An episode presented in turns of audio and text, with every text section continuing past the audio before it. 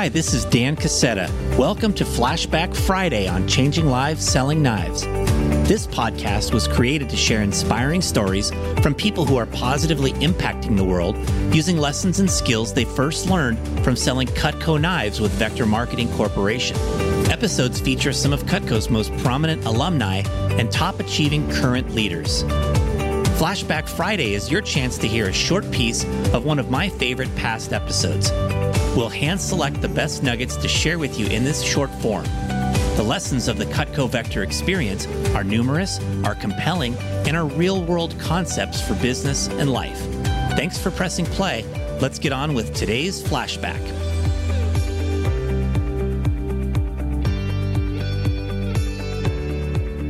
Today, we are flashing back to episode number 137 with Cutco Vector's Training and Leadership Development Manager, Trent Booth.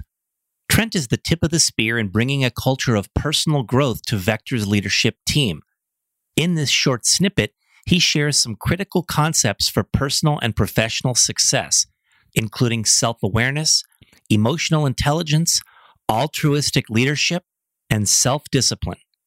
Trent is a master of leadership insights, and you get some of his very best ideas in this short episode today. Please help spread the philosophies and strategies of Cutco Vector by sharing this and other episodes of the podcast with people in your network. The podcast is available for free on just about all players. All episodes, guest bios, and show notes can also be found at changinglivespodcast.com.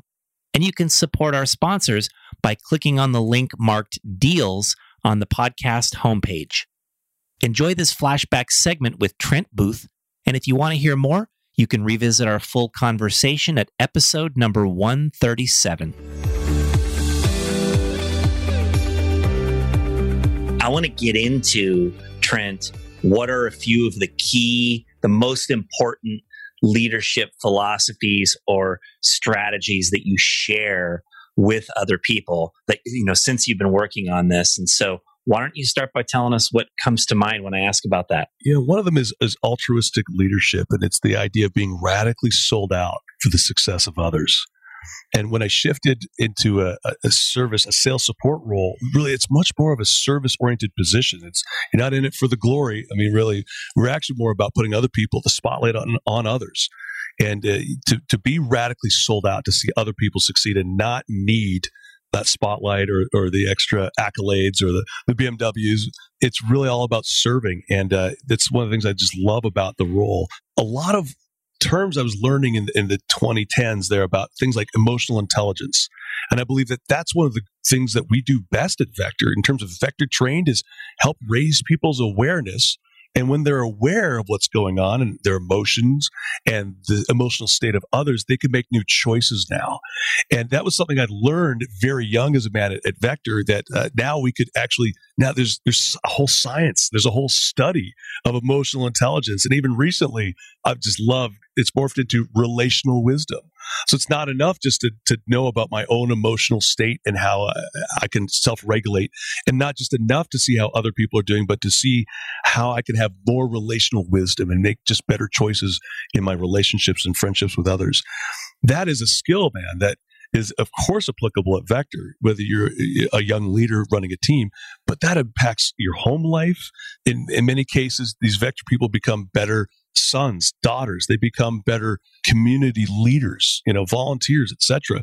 Once they raise their EQ, and this is a skill that, that Vector provides this amazing platform, really a laboratory for them to uh, experiment and to and to play with. A lot of the things that I started teaching, I just I asked myself, what were lessons that I've learned over the years that I wish I'd learned at 21 or 22? Like, what do I wish somebody had asked me? And one of the things I just wish at 21 is somebody would have said, Hey, Trent, it's okay to take care of yourself. It's okay to have a hobby. It's okay to play hockey. You should probably actually go out and learn as a Canadian to play hockey at some point. I, I didn't play as a kid. I, I, actually started as a 38 year old man. Talking with Drew, one of the, the big lessons early was uh, a lot of managers, we didn't take care of ourselves so much in the summer. When the summer hit, it's time to go. It's harvest time. And Drew would say I'd hit, he'd hit the wall in June. I said, well, what's different in June than what was happening in April. He goes, Well, in April, I'm eating better and I'm working out. I said, Well, why don't we try that in the summer? He says, Well, no, once I hit a million in the summer, then I'll start taking care of myself. I said, what if it's not like that? What if we have to take care of ourselves first, mm-hmm. get the good nutrition in, start running now so that you can hit the in order to hit the million. You yeah. got it. I mean, and when he flipped the switch, not saying he doesn't hit the wall. We all hit the wall at some point. He's playing hard, breaking records, but he was able to push that wall back to like August as opposed to like June, you know, when he could be more effective and actually be able to leverage back and, and take some rest. So I think that concept of leverage, of going heavy into a vacation, all family time, no work, that's appropriate. And it's also appropriate for us to leverage hard during the SC2 push into mostly work and very little family time, as long as we know we've got some leverage points coming back to kind of make ourselves whole. But just giving young leaders especially permission to think through what does that look like and again by helping them define their core values they can more closely align their actions with what they believe to be true and, and, and be important you know, one of the things we talk about a lot on these leadership days is acting your way into feeling. Again, this whole emotional intelligence game, that's a that's a tricky game, man. We're we're emotional beings. And the importance of not only becoming aware of what you're feeling, but also the fact that sometimes what I'm feeling isn't true. so there's been times where, you know, again, speaking back to Jim Rohn, he would say when you journal and you put into linear terms what you're experiencing, what you're feeling right now, you might look at it and reread it and go, huh, it's true that I'm feeling this, but it's not true. what I'm feeling in this moment is true. So we'll say right. things like, hey, my feelings lie to me all the time. My feelings lie to me when that medulla oblongata goes, you need to rage right now. The fight or flight instinct when I get that text message and I want to rage and send off a fiery, angry response and my gut says this is the most important thing you need to do right now. Actually, the most important thing I need to do right now is walk away from my phone. I need to give this 24 hours. I know for sure if I act on that impulse, that it's not in alignment with the best version of me. And while it might feel right in the moment, it's actually going to be devastating for this relationship. So we'll talk about things like, hey, you are not your feelings.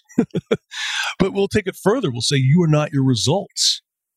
And so many of us, uh, uh, my emotional state was directly tied to the sales report.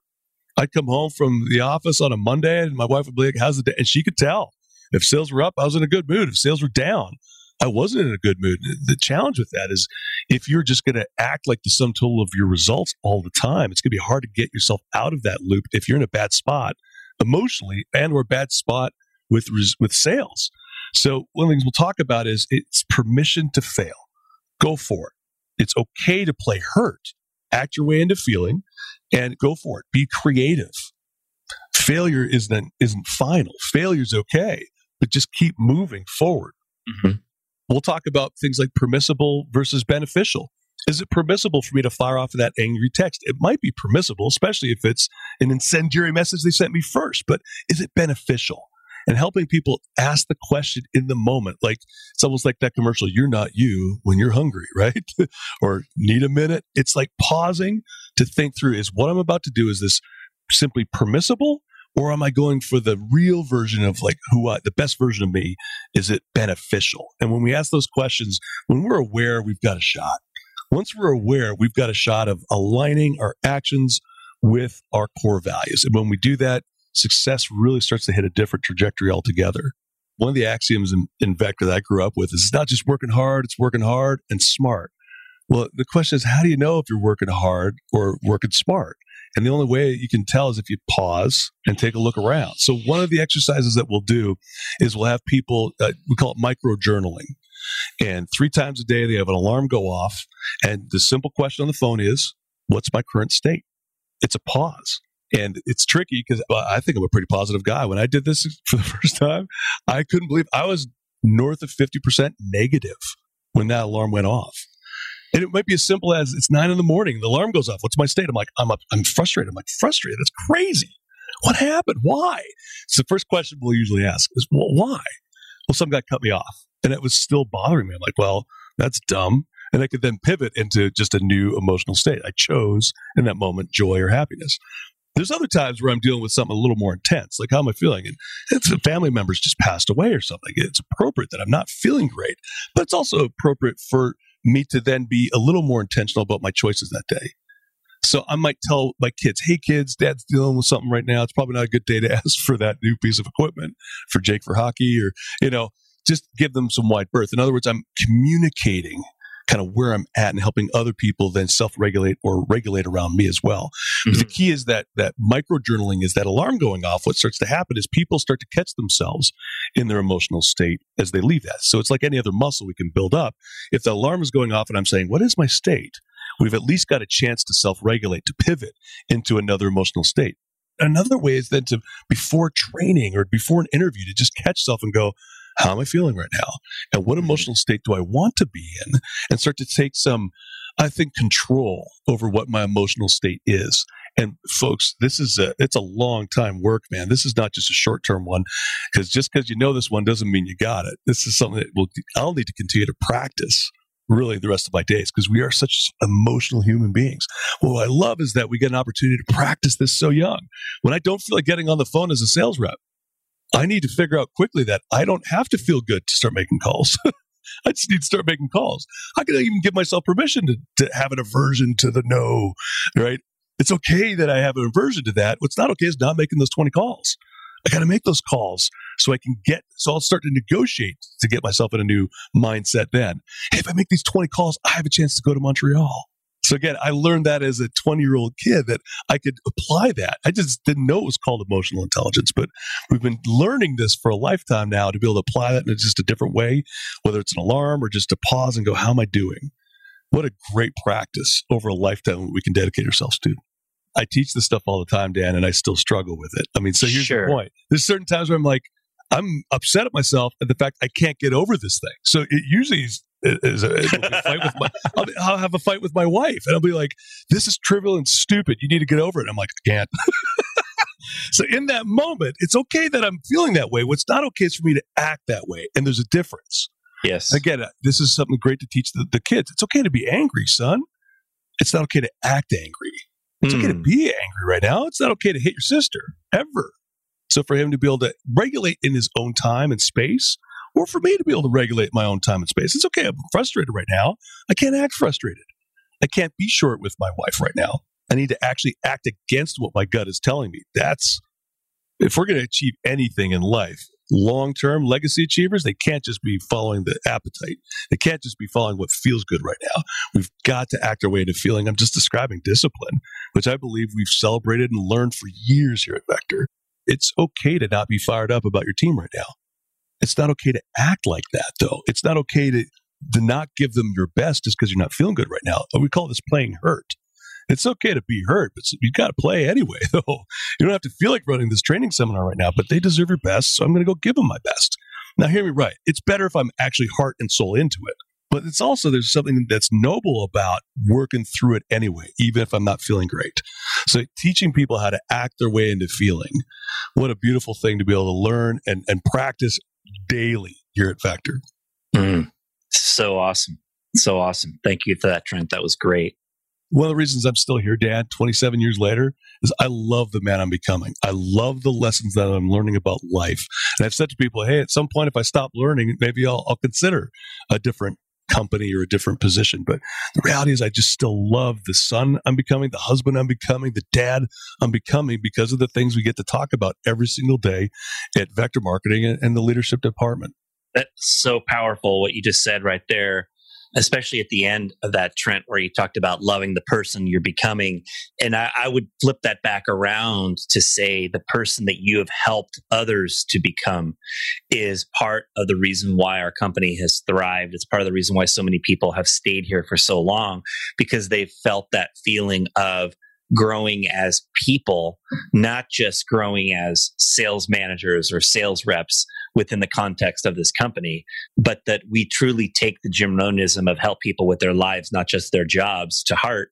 And you've been a, you know, a, the tip of the spear for that for many years. And it's such a compelling reason why so many people stick around is they get that support outside of the business to grow as humans because we're all working so that we can live a great life, right? We're not living to achieve sales goals in Vector, right? That's part of what we're, you know, what want to accomplish, but we're doing that so that we can, you know, have great lives and have great relationships. And so that element of what you do is such a key part that I feel like people get so much from. I appreciate you saying that, Dan. You know, I, I remember working so hard to achieve uh, a sales level one year, and it was uh, is it uh, excellence? Uh, it was the sword, basically, right? So once I hit the sword, the level, I was like, man, that's going to be the thing. I can't wait to get that sword, and they're going to show a slideshow about me, and it's going to be awesome, and it's going to be me, me, me. I won it, and the most impactful part of the ceremony was actually the pictures. It wasn't the trophy, it wasn't the sword, it was the people. It was Guylaine, it was Kyle, it was Diego, it was Kenny Craig, it was the people and the difference that I, I, knew I was making in their lives, but also the difference that they're making in my life as a result of it as well. And, you know, one of the things I love about your, your, your podcast here, Dan, is it just shows a, a, spotlight on the great work that's done here. We are truly changing lives selling knives. And I've said this before, I'll say it again, that a life invested here is a life not wasted. Whether you are here for a week, whether you are here for a month or for 27 years or a lifetime, I believe anybody listening to this can attest to the fact that, hey, time invested at Vector is a time where you're going to grow, you're going to move forward, you're going to get unstuck. And even if we're a launching pad into your other career, we need more people. I believe at some point when they cure cancer, it'll come out. It's a vector person. Of course it is. It'll be a vector trained person that's out there changing the world. The world needs more vector trained teachers. The world needs more vector trained coaches. The world needs more vector trained moms, you know? At the end of the day, I know we're doing a great thing for people. And I believe it's not hyperbole when I say that Vector is changing the world. Thanks for listening. If you enjoyed today's flashback episode of Changing Lives Selling Knives, you can find the full episode and show notes at changinglivespodcast.com. You can also sign up there to receive free resources from me and some of our amazing guests please consider rating or reviewing us on your podcast player and hit the subscribe button so future episodes are automatically downloaded directly to your device. This is Dan Cassetta signing off. We'll be back in a few days for our next story about changing lives.